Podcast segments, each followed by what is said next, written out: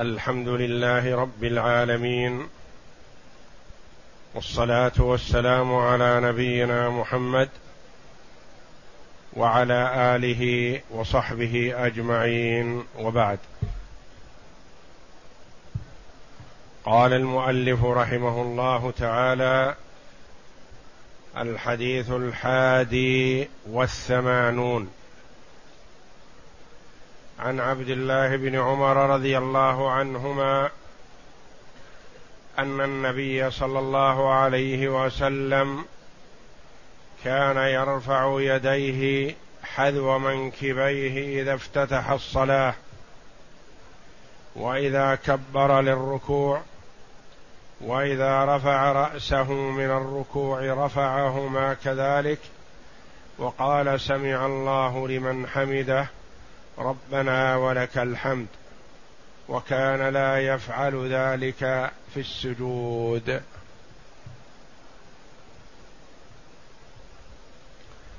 هذا الحديث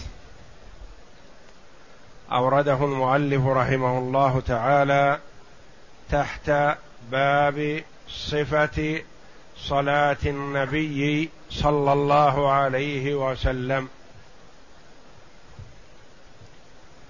وهذا الحديث رواه البخاري ومسلم وأهل السنن وفي المسانيد. يبين عبد الله بن عمر رضي الله عنه شيئا من صفة صلاة النبي صلى الله عليه وسلم، وذلك أن النبي صلى الله عليه وسلم كان يرفع يديه حذو منكبيه. المنكبان هما الكتفان اللذين على جانبي الرقبة، وكان يرفع يديه حذو منكبيه هكذا بطونهما إلى القبلة، وتكون اليدان حذو المنكبين، وذلك عند تكبيرة الإحرام. وقد تلمس العلماء رحمهم الله الحكمة من هذا الفعل، وقالوا: أولا هي وظيفة لليدين من أجل أن جميع بدن الإنسان له عمل في الصلاة،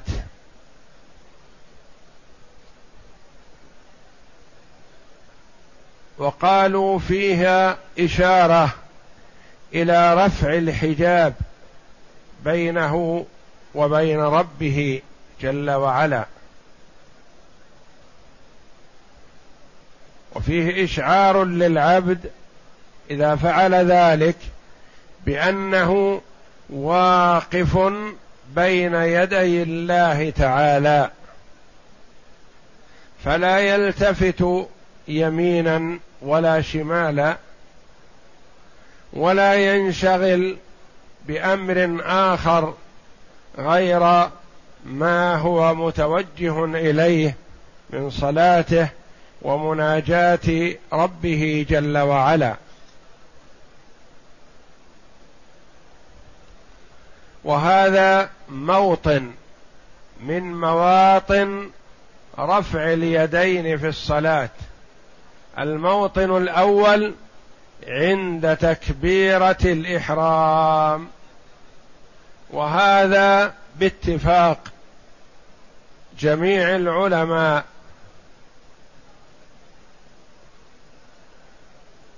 لم يخالف في ذلك أحد، بأنه يشرع رفع اليدين عند تكبيرة الإحرام،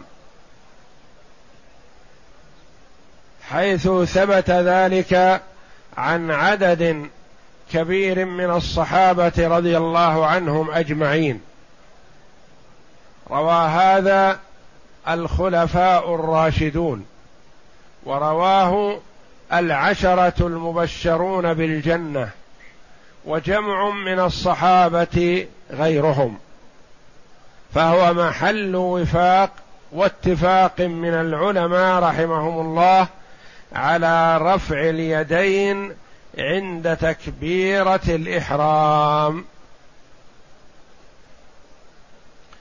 وإذا كبر للركوع، الموطن الثاني عند التكبير للركوع يرفع يديه، وهذا قال به جمهور العلماء، الكثير من العلماء قال بذلك لهذا الحديث ولغيره من الأحاديث، فهي حجة على من عارض في هذا ومنع كالمالكية والأحناف. الموطن الثالث عند الرفع من الركوع، وهذا مثل التكبير للركوع في الرفع، بأنه يرفع يديه عند الرفع من الركوع، وقد قال بهذا جمهور العلماء. هذه مواطن ثلاثة قال بها الجمهور، الأول باتفاق، والثاني قول الجمهور. الموطن الثالث الرابع، الموطن الرابع عند القيام من التشهد الأول للركعة الثالثة في الصلاة التي فيها تشهدان، عند القيام من التشهد الأول للركعة الثالثة يرفع يديه كذلك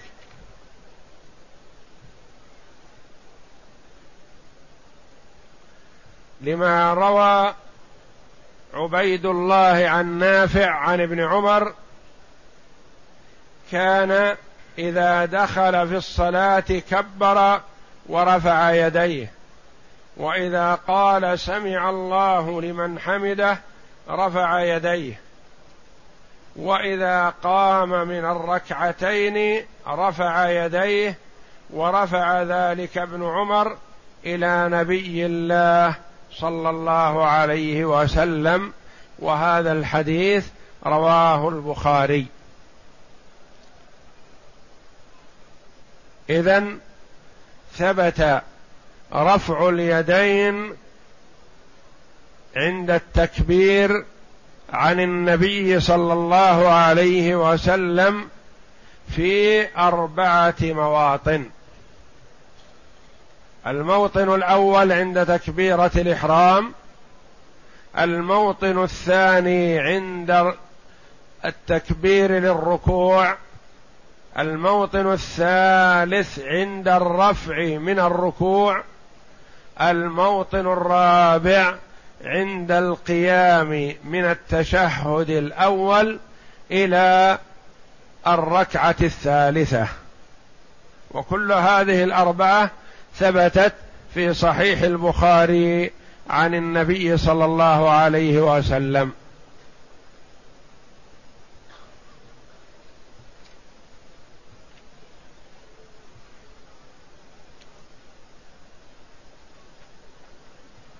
وفي هذا الحديث دلالة على أن الإمام إذا رفع من الركوع يجمع بين التسميع والحمد، فيقول سمع الله لمن حمده، ربنا ولك الحمد.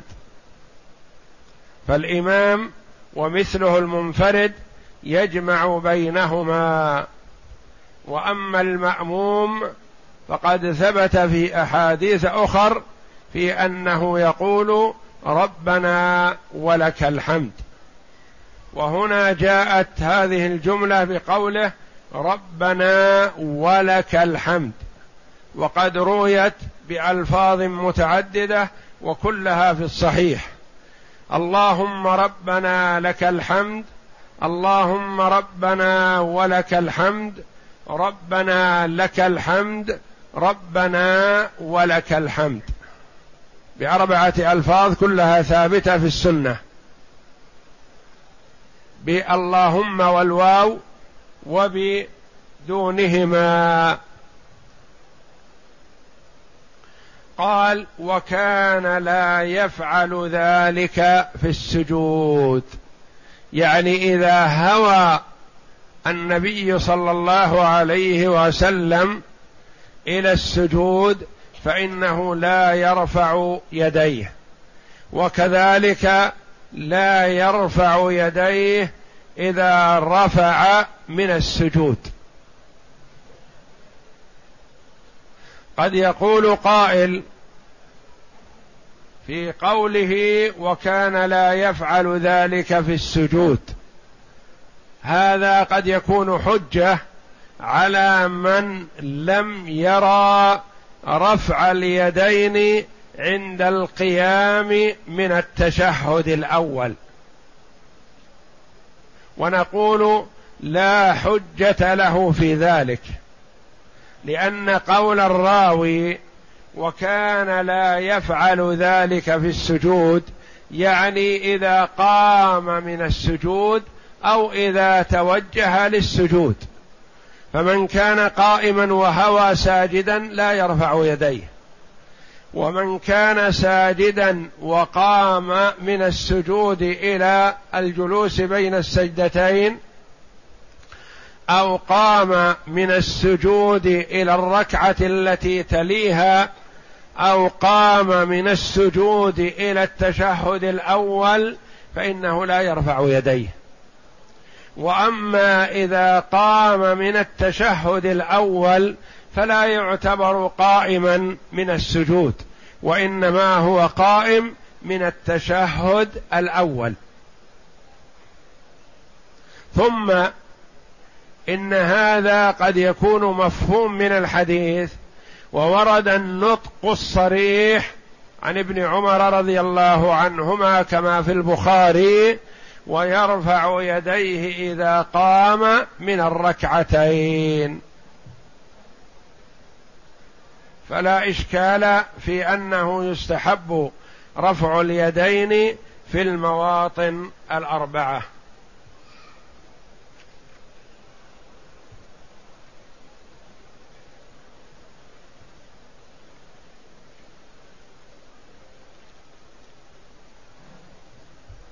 يقول رحمه الله: أجمع العلماء على مشروعية رفع اليدين عند تكبيرة الإحرام لتواتر الأحاديث في ذلك، حيث روي عن 50 صحابيا منهم 10 المبشرون بالجنة. واختلف العلماء في رفع اليدين عند غيرها، يعني عند غير تكبيرة الإحرام، فذهب جمهور الصحابة والتابعين ومن بعدهم ومنهم الإمامان الشافعي وأحمد إلى استحباب ذلك في هذه 3 المواضع المذكورة في هذا الحديث، لأنها مذكورة في هذا الحديث المتفق عليه: 3 مواطن، تكبيرة الإحرام والركوع والرفع من الركوع.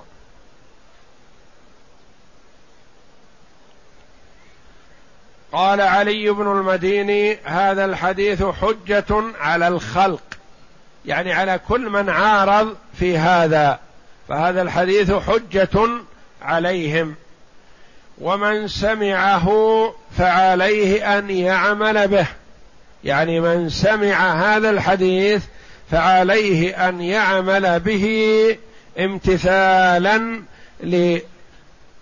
للاتصاف بصفة صلاة النبي صلى الله عليه وسلم. وقال ابن القيم رحمه الله: روي الرفع عنه صلى الله عليه وسلم في هذه المواطن الثلاثة روى ذلك نحو من 30 نفسا، يعني من الصحابة رضي الله عنهم، واتفق على روايتها 10، وإذا قيل 10 من الصحابة فالمراد 10 المبشرون بالجنة رضي الله عنهم.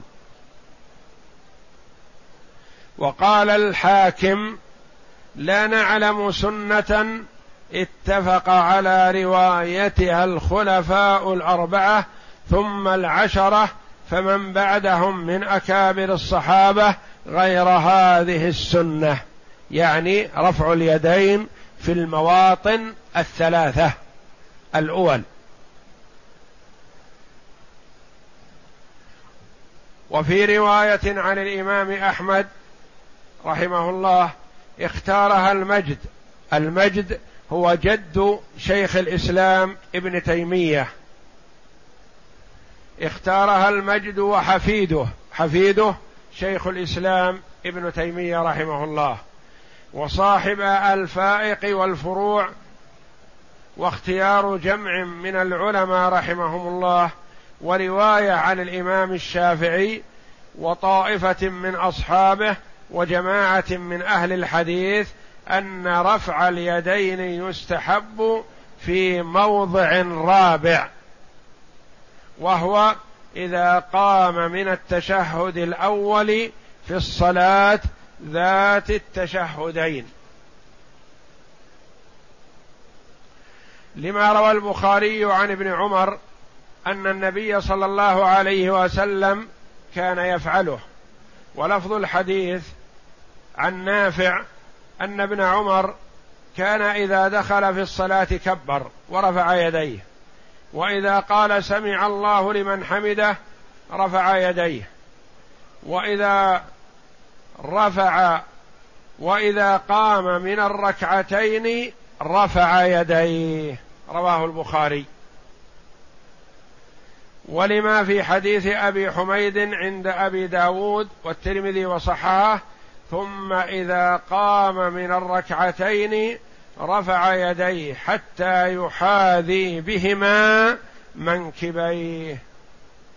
وذهب مالك في أشهر الروايات عنه وأبو حنيفة إلى أنه لا يستحب رفع اليدين في غير تكبيرة الإحرام، مالك رحمه الله وأبو حنيفة رحمهم الله يرون أن رفع اليدين مستحب في تكبيرة الإحرام فقط، وكأن هذه الحديث لم تصلهم من طريق يعتمد عليه. وقد وضح أنها في صحيح البخاري فلا إشكال في العمل بها.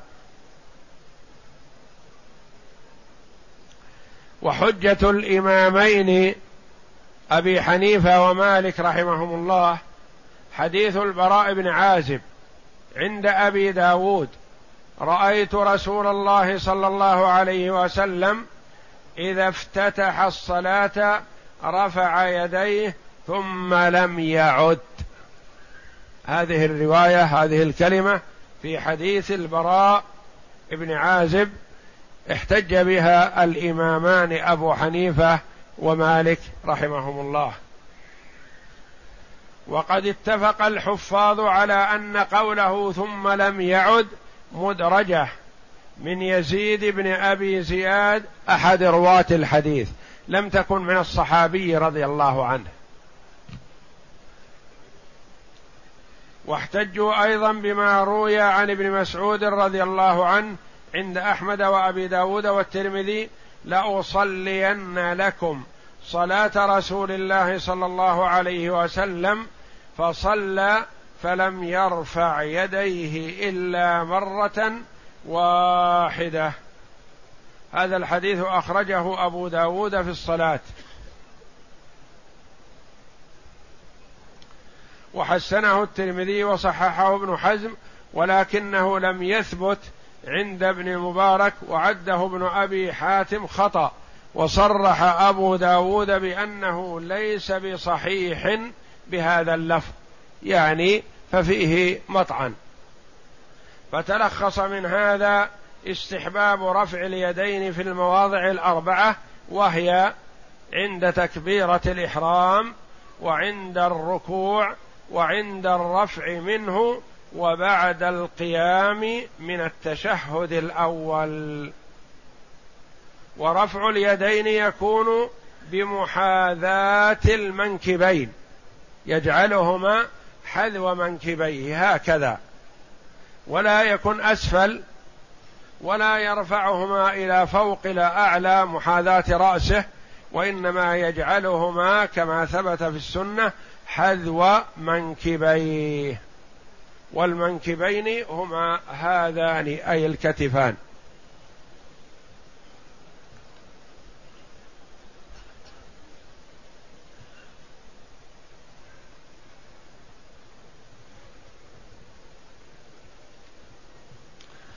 الحديث 82 من صفة صلاة النبي صلى الله عليه وسلم. عن عبد الله بن عباس رضي الله عنهما قال: قال رسول الله صلى الله عليه وسلم: أمرت أن أسجد على 7 أعظم، على الجبهة، وأشار بيده إلى أنفه، واليدين والركبتين وأطراف القدمين. رواه البخاري ومسلم وأصحاب السنن. عبد الله بن عباس رضي الله عنهما هنا يروي عن النبي صلى الله عليه وسلم أن النبي صلى الله عليه وسلم قال: أمرت. ومن الذي يأمر النبي صلى الله عليه وسلم؟ هو الله جل وعلا. أن أسجد على 7 أعظم، أن يسجد على 7 أعظم التي هي جوارحه، التي هي يعتمد عليها، ومنها ما هو أشرف مكان وأشرف حاسة وعضو عند الإنسان الذي هو الوجه، وفي ذلك التذلل والخضوع لله جل وعلا. والمراد أن يسجد عليها إذا كان ساجدا أن يكون معتمدا على جبهته وأنفه، لأن النبي صلى الله عليه وسلم قال: الجبهة، وأشار إلى الأنف، يعني الجبهة والأنف شيء واحد. فهذا واحد. واليدان 2، والركبتان 2، وأطراف القدمين 2، هذه 7. أي أنه إذا سجد تكون مباشرة لمكان سجوده، ويستحب ويتأكد مباشرة الجبهة والأنف لمكان السجود، سواء كان يصلي على الأرض أو على فراش ونحوه، فيباشر بجبهته مكان مصلاه مع أنفه. وإن سجد على طرف العمامة ونحو ذلك فلا بأس، والصلاة صحيحة، لكن الأفضل المباشرة خروجا من الخلاف، لأن بعض العلماء رحمهم الله يرى أنه إذا سجد على حائل غير ما هو مصل عليه فصلاته غير صحيحة، خاصة في الجبهة والأنف. وأما اليدان والركبتان وأطراف القدمين فيجوز وجود الحائل بشرط أن يكون العضو معتمد على هذا الحائل، والحائل على الأرض. مثال ذلك كأن يكون عليه في قدميه خفان والقدمان مرتفعة عن الأرض، لكنها معتمدة على الخفين والخفان معتمدة على الأرض، ومثل ذلك الركبتان مستورة بالثياب، وقد تكون مستورة بشيء ثخين أو متين، فلا حرج في هذا، وإنما تكون معتمدة هي على هذا الشيء، والشيء معتمد على المصلى مباشر للمصلى.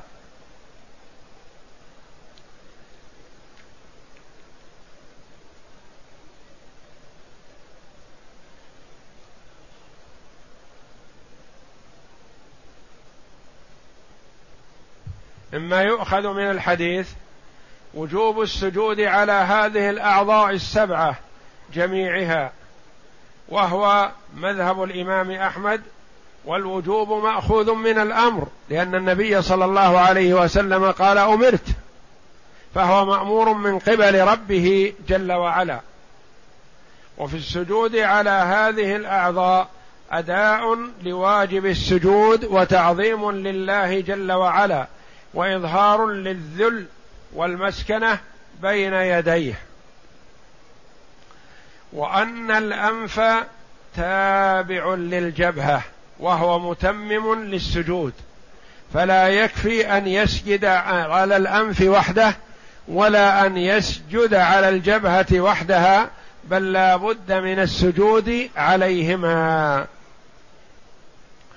ويلاحظ أنه لا بد أن يكون العضو هذا إما على الأرض أو مباشر لشيء متكئ على الأرض غير عضو آخر، فلا يجوز أن يكون الحائل بين العضو والأرض عضو آخر. مثال ذلك لو وضع يديه مثلا هكذا وسجد عليها ما صحت صلاته، لأن الجبهة ما باشرت المصلى. ومثل ذلك لو رفع إحدى رجليه وجعلها على الأخرى ما صحت صلاته،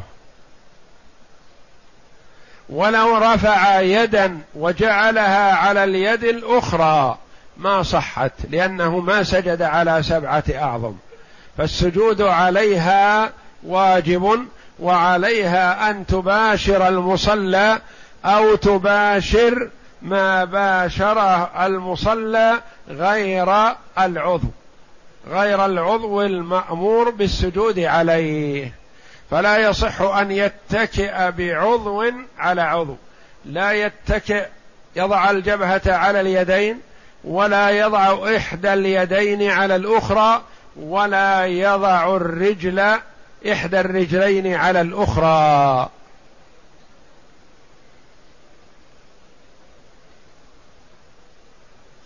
والسنة عند السجود أن يضع ركبتيه ثم يديه ثم الجبهة والأنف، هذا هو الأفضل. ويكره أن يقدم يديه قبل ركبتيه إلا لحاجة، كأن يكون ثقيلا أو مريضا لا يستطيع إلا هكذا فلا بأس عليه. وأما إذا كان قادر فالأفضل أن يقدم الركبتين ثم اليدين ثم الجبهة والأنف، هذه السنة، لأن النبي صلى الله عليه وسلم نهى المرأة عند السجود أن يبرك كما يبرك البعير، والبعير يقدم يديه قبل ركبتيه.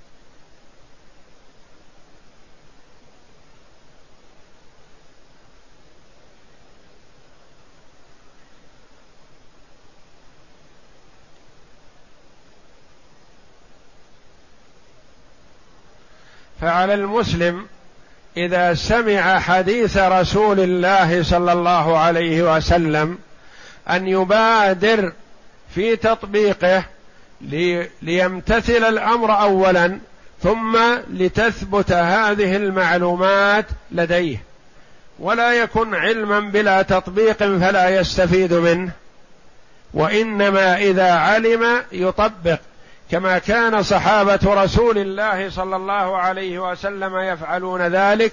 يقول عبد الله بن مسعود رضي الله عنه: كنا إذا تعلمنا من النبي صلى الله عليه وسلم 10 آيات لم نتجاوزهن حتى نتعلم ما فيهن من العلم والعمل.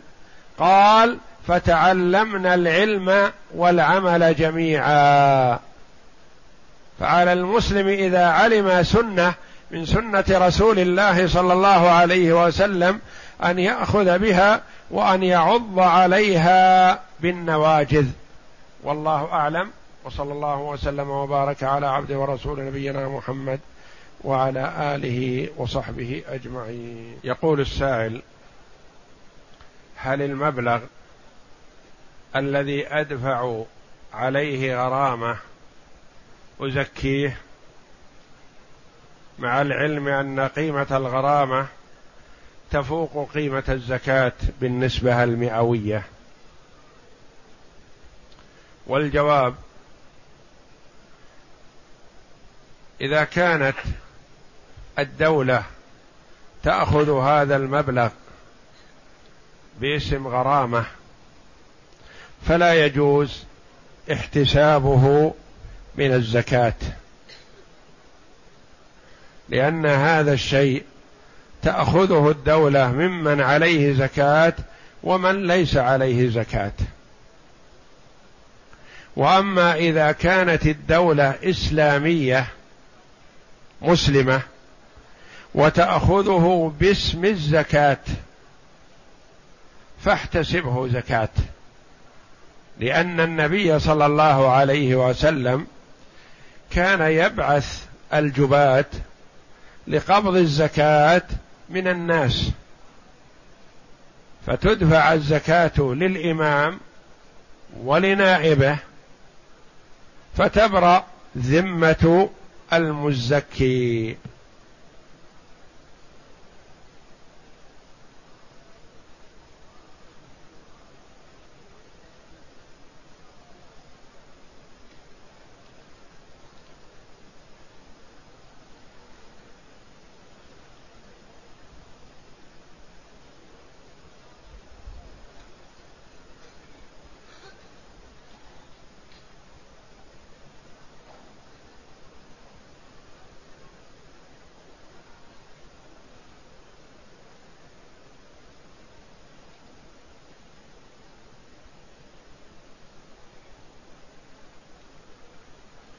يقول الأخ: ورد في الحديث عن النبي صلى الله عليه وسلم أنه قال: لو كان موسى وعيسى حيين ما وسعهما إلا اتباعي. لفظ الحديث: لو كان أخي موسى حيا ما وسعه إلا اتباعي، لأن السائل يقول: أليس عيسى حي؟ عيسى مرفوع إلى السماء وينزل في آخر الزمان ويحكم بشريعة محمد صلى الله عليه وسلم، لا يحكم بالإنجيل الذي هو كتابه الذي نزل عليه، وإنما يحكم بشريعة محمد صلى الله عليه وسلم. وعيسى حي عليه الصلاة والسلام، فهو مرفوع إلى السماء وينزل في آخر الزمان. وأما موسى عليه الصلاة والسلام فهو ميت كسائر الأنبياء، وهم أحياء في قبورهم حياة برزخية، فحياة الحياة البرزخية تختلف عن حياة الدنيا وتختلف عن الحياة الآخرة في الجنة.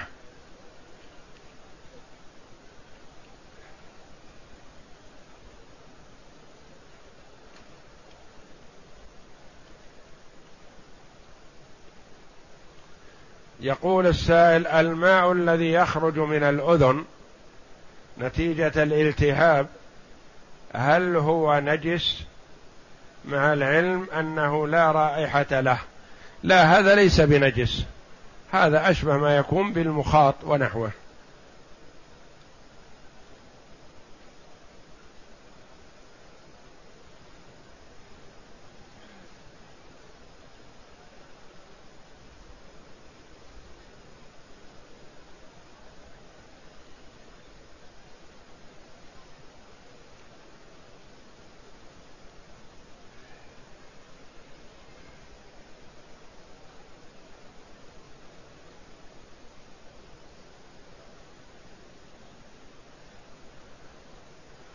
تقول السائلة: إذا صلت المرأة في غرفتها وقد غطت وجهها فما حكم صلاتها؟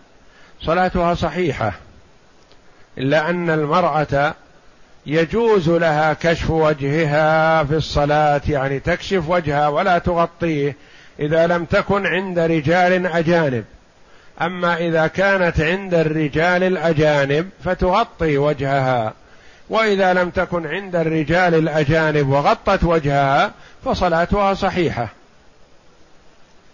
وهل يجب تغطية الكفين في الصلاة للمرأة مع عدم وجود الرجال الأجانب، حيث أننا كنا نكشف عن وجوهنا وكفينا؟ يجب ستر الكفين كما حققه كثير من العلماء رحمهم الله، وإن كان في ستر الكفين خلاف، فبعض العلماء يرى أنهما ليس بعورة وأنه يجوز للمرأة أن تكشفهما، ولكن الصحيح والله أعلم وجوب ستر الكفين وسائر البدن سوى الوجه.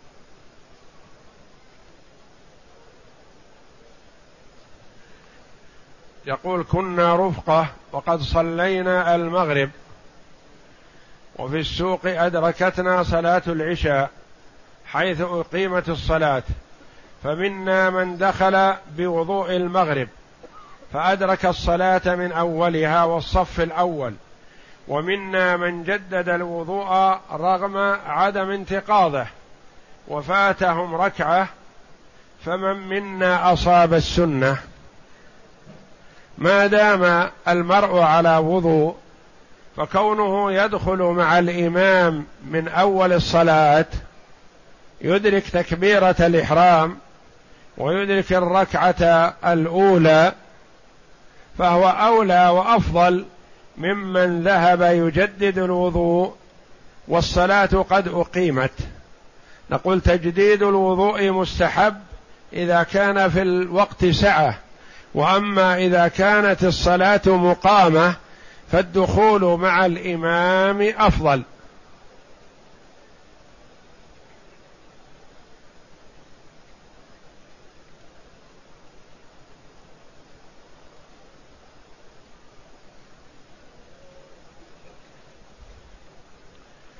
من كان حريصا على صلاة الجماعة في الحضر والسفر حتى عند المرض وبعض الأيام فاتته الجماعة لعذر، هل يكتب له أجر الجماعة ولو صلى منفردا، علما أنه يحزن لفواتها كثيرا؟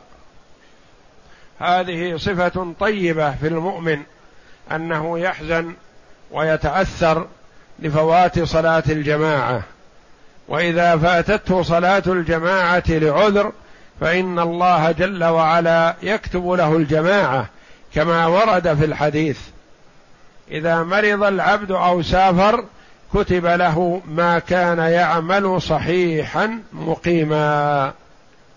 فليحرص على صلاة الجماعة، وليكن ظنه بالله حسنا إذا فاتته لعذر أنه قد أدركها إن شاء الله.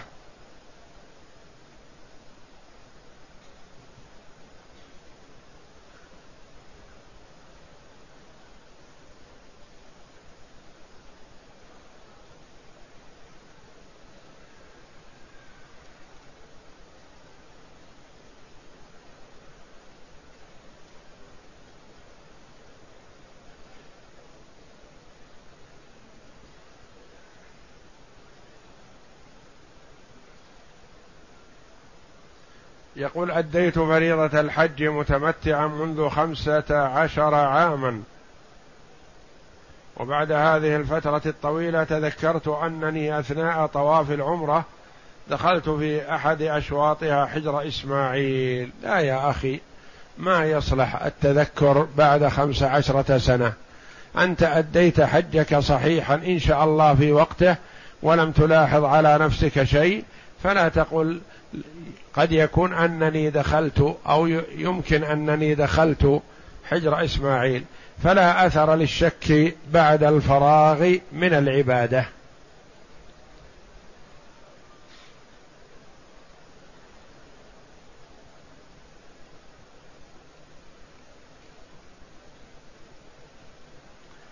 امرأة معها نزيف وتختلف عليها العادة، حيث أن النزيف يستمر معها، فكيف الصيام والصلاة؟ المرأة التي معها نزيف لا يخلو إن كانت تعرف أيام عادتها من الشهر أو تعرفها بلون الدم، فتجلس أيام العادة وتصوم وتصلي في الأيام الأخر ولو نزل عليها دم. وإن كانت لا تعرف فتتحرى أيام العادة وتجلس 6 أيام أو 7 أيام ثم تصوم وتصلي.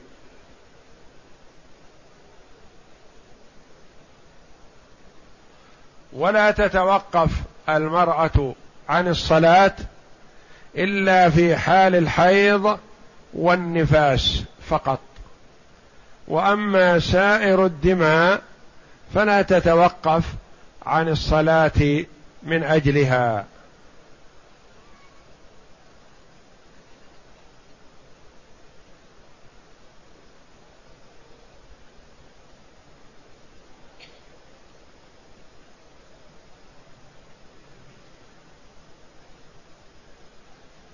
يقول أخي من أبي فقط رضع مع شخص، وأريد الزواج من ابنة هذا الشخص، فما الحكم؟ إذا كان أخوك رضع من أم ذلك الشخص أو أخوك وهذا الشخص رضع من امرأة أجنبية، فأخوك أصبح أخا له، وأما أنت فابنته أجنبية منك، إلا إن كان هذا الشخص رضع من أم أخيك التي هي زوجة أبيك، فأصبح هذا الشخص أخا لك من الرضاعة من الأب، وأنت تكون حينئذ عما لابنته. فلا يخلو إن كان هذا الشخص رضع من لبن أبيك من زوجة أبيك مع أحد إخوانك، فهذا الشخص أصبح أخا لك ولسائر إخوانك من هذا الرجل الذي هو أبوك صاحب اللبن. وأما إن كان أخوك هو الذي رضع من أمه أو رضع معه من امرأة أجنبية، فأخوك يكون أخا له فقط، وأنت لا رضاع بينك وبينه، فلك أن تتزوج بابنته.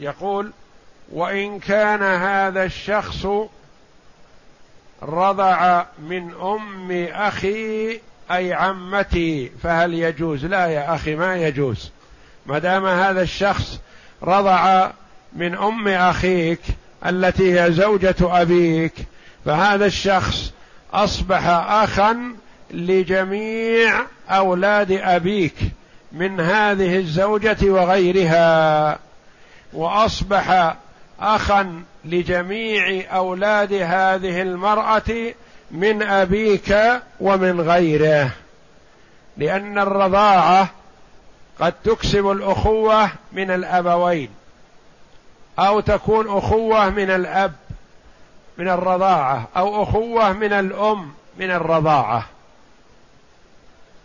مثلا من الأبوين شخص رضع من أمك من لبن أبيك فهو أخوك من الأبوين من الرضاعة، أبوك أبوه وأمك أمه. وإن كان الشخص رضع من زوجة أبيك غير أمك فيكون أخا لك من الأب من الرضاعة. وإن كان الشخص رضع من أمك حال كونها متزوجة من رجل آخر غير أبيك فيكون هذا الرجل أخا لك من الرضاعة من الأم.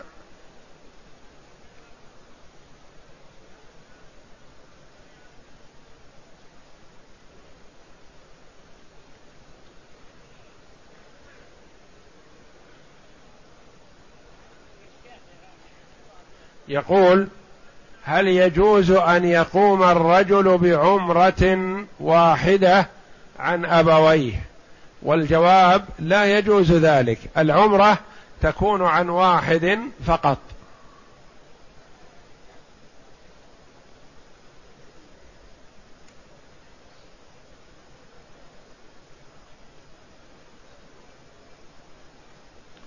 يقول هل يشرع رفع اليدين من الرفع من السجود إلى الجلوس بين السجدتين؟ الجواب لا، كما سمعت قبل قليل، وكان لا يفعل ذلك في السجود.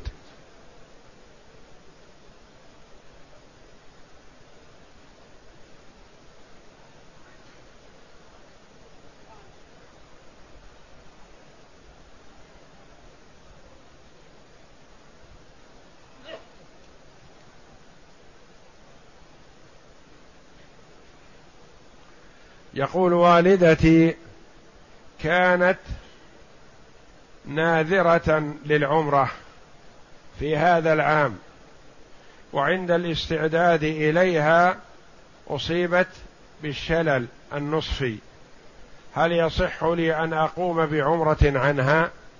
الجواب نعم، إذا كانت تدرك ولديها العقل والإدراك فلا بد أن يكون بعلمها، وإذا كانت غير مدركة فلك أن تؤديها عنها بدون علمها.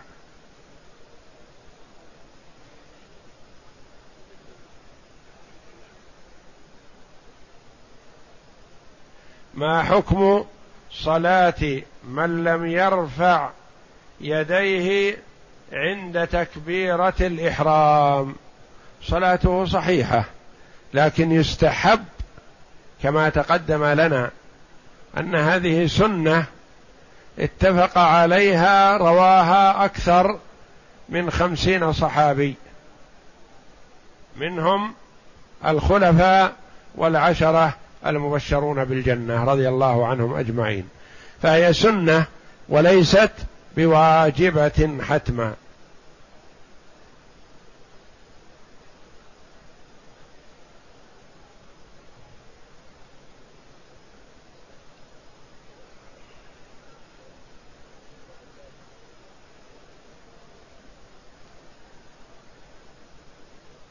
هل يجوز للحاج أو المعتمر طواف قدوم؟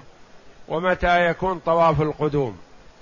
المعتمر يبدأ بطواف العمرة، والمتمتع كذلك يبدأ بطواف العمرة، المتمتع بالعمرة إلى الحج.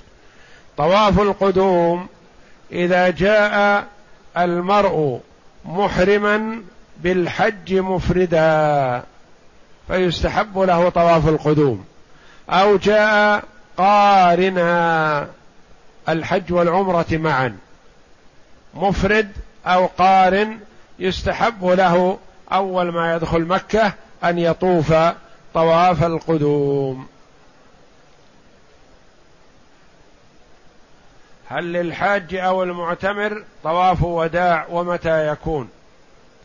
طواف الوداع للحاج واجب ويكون عند السفر، وأما بعد العمرة فالخلاف بين العلماء رحمهم الله في ذلك، يرى بعضهم أنه يجب ويرى بعضهم عدم وجوبه، وعند الجميع لا يلزم بتركه فدية.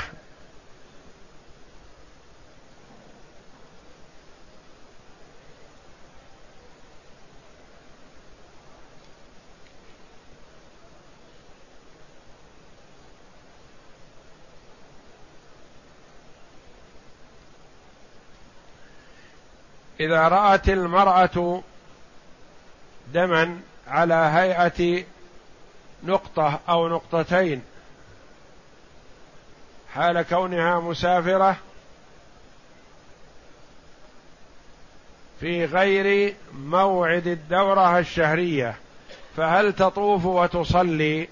نعم، تطوف وتصلي بعد غسل أثر الدم والاستنجاء، لأن الدم وإن كان قليل خارج من الفرج فإنه نجس ويلزم الوضوء بعده، غسل النجاسة والوضوء، وتصلي به وتصوم ما دام أنه في غير موعد الدورة الشهرية.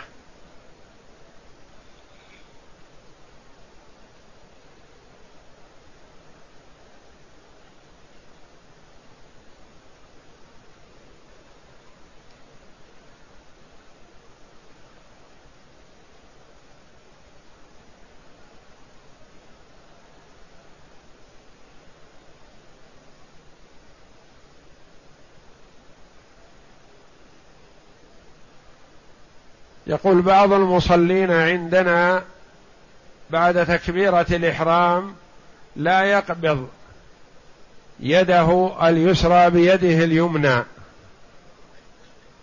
فما حكم صلاته؟ صلاته صحيحة، لكن الأفضل القبض لأنه فعل النبي صلى الله عليه وسلم.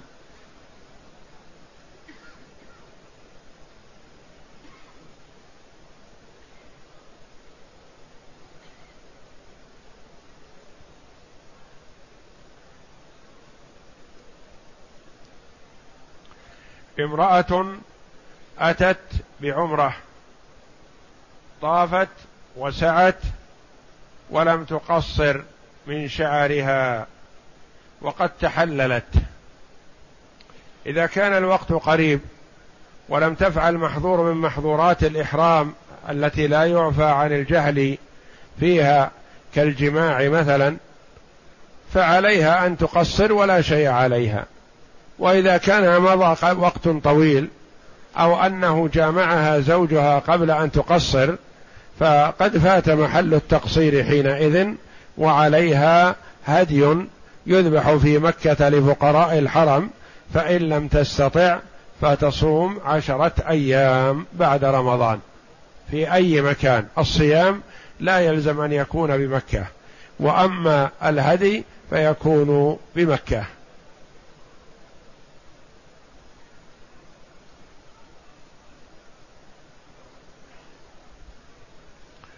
هل كل طواف يعقبه سعي؟ وهل يلزم لكل طواف صلاة 2 ركعة؟ الجواب لا يلزم ولا يصح السعي إلا بعد طواف العمرة وبعد طواف الحج. طواف الحج سواء كان طواف القدوم للمفرد والقارن أو طواف الإفاضة، ولا يصح التطوع به أكثر من هذا. طواف العمرة يعقبه سعي، فإذا سعى 7 أشواط فلا يصح أن يتطوع بالسعي بعد ذلك، وإنما المشروع التطوع بالطواف، وأما السعي فلا يشرع التطوع به سوى الواجب، 7 أشواط في الحج و7 أشواط في العمرة. وهل يلزم ركعتين بعد كل طواف؟ الجواب لا يلزم، وإنما هي سنة من سنن الطواف.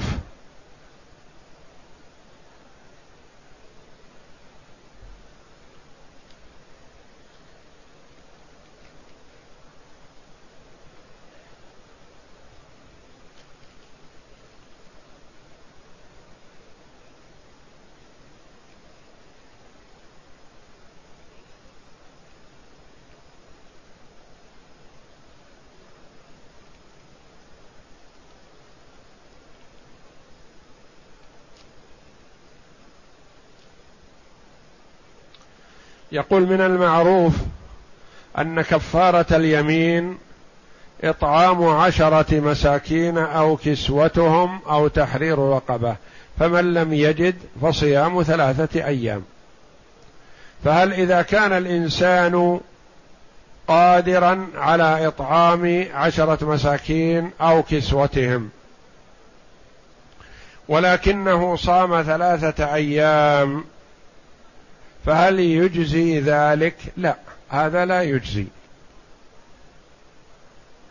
لأنه بالخيار بين الثلاثة الأول: إطعام 10 مساكين أو كسوتهم أو تحرير رقبة، هو بالخيار بين هذه. فإذا لم يجد واحدا من الثلاثة، لم يستطع، فحينئذ ينتقل إلى الرابع الذي هو صيام 3 أيام. فإذا كان الرجل قادرا على الإطعام أو الكسوة فلا يصح أن يصوم، ولو صام ما أجزأ عنه، لأن الكفارة على الخيار بين الثلاثة الأول وعلى الترتيب بينها وبين الرابع.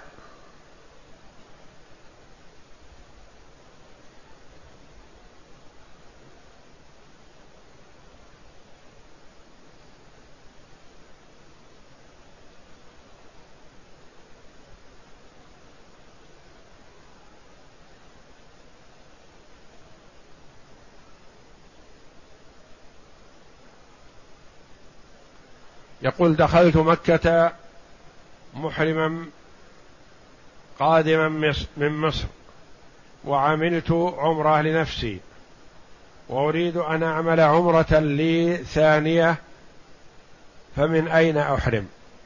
أقول: أخي، ما دمت قدمت بعمرة وأديتها والحمد لله، فلا تخرج للإتيان بعمرة أخرى، وأكثر من الطواف بالبيت إذا تيسر لك ذلك، ولا تخرج للإتيان بعمرة أخرى. فإن سافرت إلى مكان ما قريب أو بعيد، سافرت إلى جدة أو الطائف أو المدينة أو أي مكان، ورغبت في العودة إلى مكة، فعد إليها بعمرة عن نفسك أو عن من شئت. وأما وأنت بمكة فلا يحسن أن تخرج للإتيان بعمرة أخرى.